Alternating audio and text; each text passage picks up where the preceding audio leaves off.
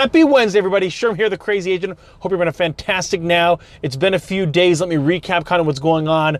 Um, moved from Wausau here to uh, Houston, Texas.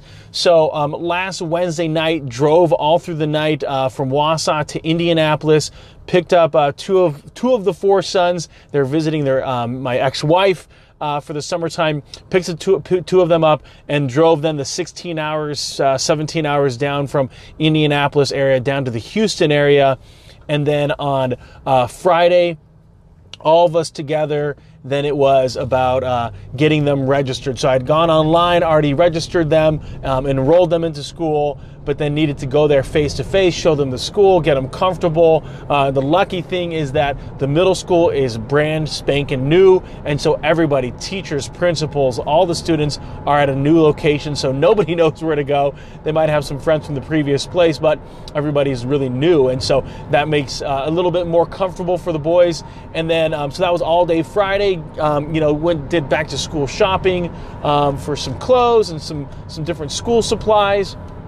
And then finally, then on Monday, it's the first day of school. So getting them all acclimated, um, getting comfortable to the school, and then um, was meant to make my way back up to Wausau, but um, you know, the company just said, hey, you know, you're down there in Houston, kind of straddling both. It's gonna be just a lot easier. Why don't you just continue to stay forward there? No hard feelings, and maybe maybe um, and and and then and then at the same um, same token, maybe there's some opportunity that we can um, use your services, uh, maybe do some consulting work with them. So that'll be pretty exciting to be able to have that um, down the road.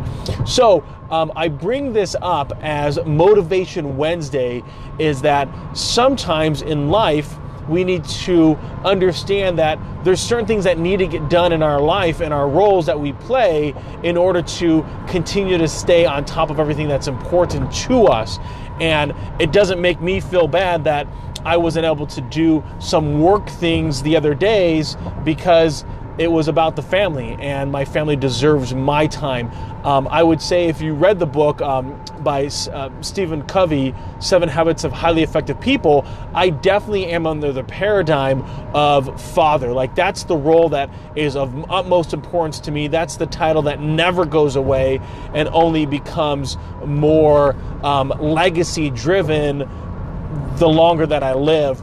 And for me, there's a common phrase in the insurance world that you die twice. Once the, the moment that you die physically, the second, the last time someone utters your name.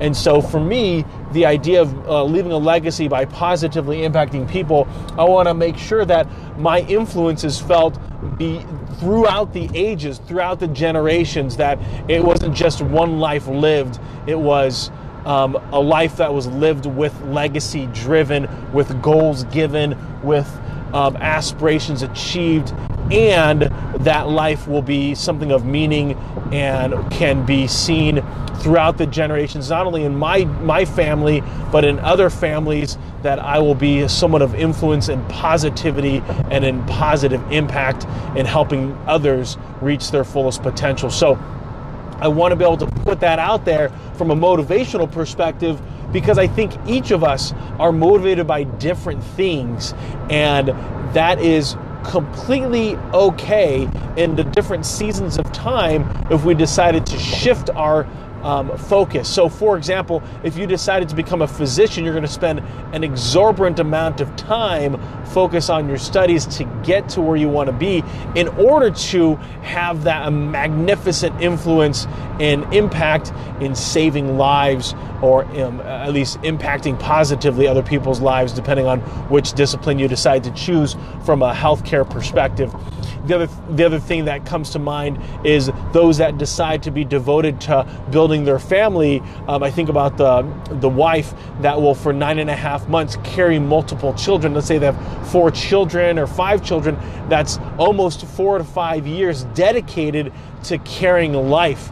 And then, and then the the excessive amount of time from a lopsided perspective that's devoted to the the raising of those children.